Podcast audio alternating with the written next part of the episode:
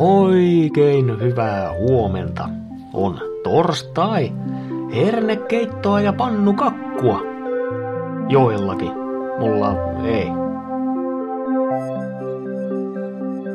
On siis kolmaskymmenes maaliskuuta. Nimipäivää viettää Usko. Onnea sinne. Tänään on myös Ahvenanmaan demilitarisoinnin ja neutralisoinnin juhlapäivä, eli Ahvenanmaalla nostetaan salkoon se oma sinikelta-punainen maakuntalippu. Lisäksi tänään on Minä määrään päivä. Harmillisesti tämä ei tarkoita sitä, että just minä määrään, vaan että kukin määrää asioistaan ihan itse. Eli tänään sunkin täytyy todeta, että sun elämä on sun hallinnassa ja sinä päätät asioista. Ja siten kannat tietysti myös vastuun tekemisistäsi.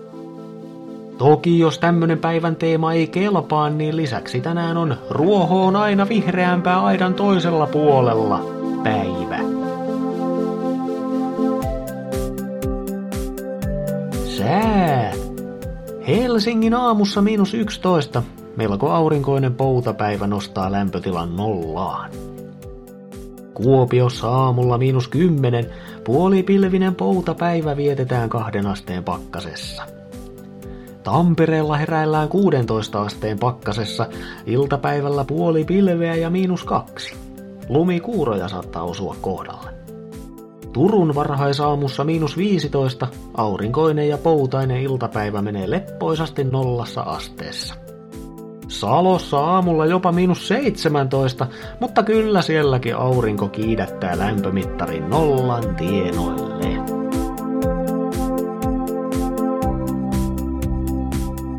Tiesitkö muuten, että ruoho ei ole aina vihreämpää aidan toisella puolella?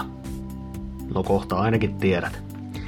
Nimittäin, joskus ruoho on vihreämpää sun puolella, joskus siellä toisella puolella.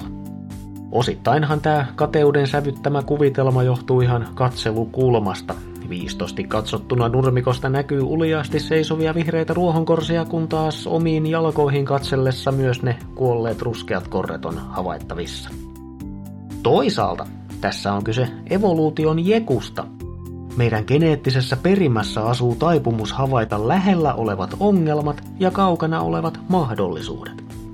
Jo kauan kauan sitten esihistoriallisille kädellisille oli hyötyä siitä, että havaittiin lähimaaston kuivat ruokakattaukset ja osattiin nähdä naapurilaakson runsas tarjonta. Ja tästä syystä. Naapurin ruoho on vihreämpää, toisen kassan jono liikkuu nopeammin ja vanhan koulukaverin elämä on kaikin puolin parempaa. Okei, tohon viimeiseen vaikuttaa some, mehän kaikki valehdellaan siellä. Paitsi minä, tietenkin. En mä kyllä kauheasti julkaisekaan mitään. Siinä päivän tarjonta. Kiitos vaan seurasta. Muista, että muut kadehtii sua ihan yhtä paljon kuin sä kadehdit niitä. Me nähdään toistemme elämistä vain pieniä kadehdittavia paloja.